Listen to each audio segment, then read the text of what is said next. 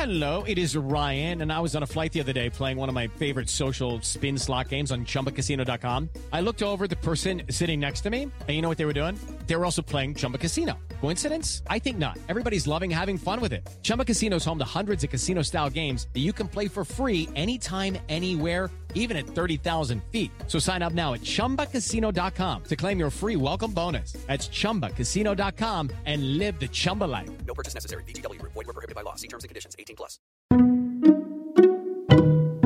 Hello, I'm Lynn Norris. Here's your daily tip from the experts at Real Simple.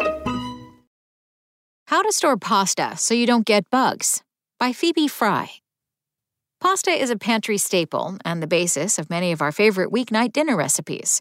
Whether you load it up with vegetables or stick to a classic combination like carbonara, you'll reliably be left with a crowd pleasing main course.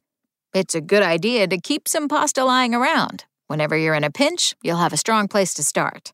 That said, it's important to store pasta properly to extend its shelf life and avoid those pesky, grain feeding bugs. Tight, secure seals will prevent bugs from infesting dry pasta. Once you've opened the original box or container of pasta, it's important to transfer any leftover dry pasta to a fresh, airtight storage container. Keep airtight pasta containers in a cool, dark, dry place, like a cupboard. Stored in this way, dry pasta lasts indefinitely.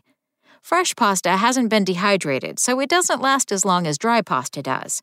It's best to eat fresh pasta the day it's made, but if kept in the refrigerator, it'll stay good for another day.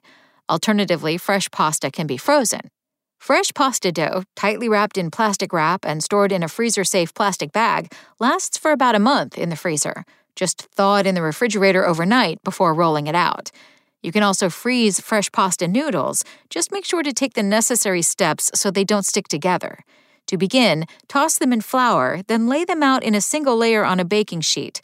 Let the noodles air dry for about an hour, then store them in a freezer safe plastic bag and put them in the freezer.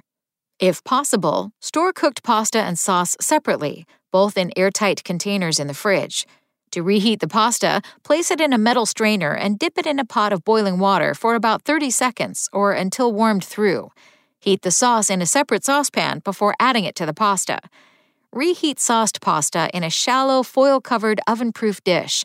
Bake at 350 degrees for about 20 minutes or until heated through.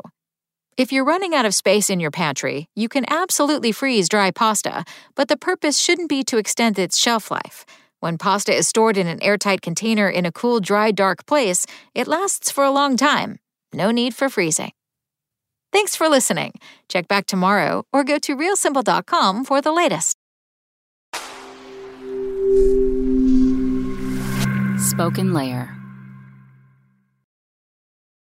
Lucky Land Casino asking people what's the weirdest place you've gotten lucky? Lucky? In line at the deli, I guess? Aha, in my dentist's office.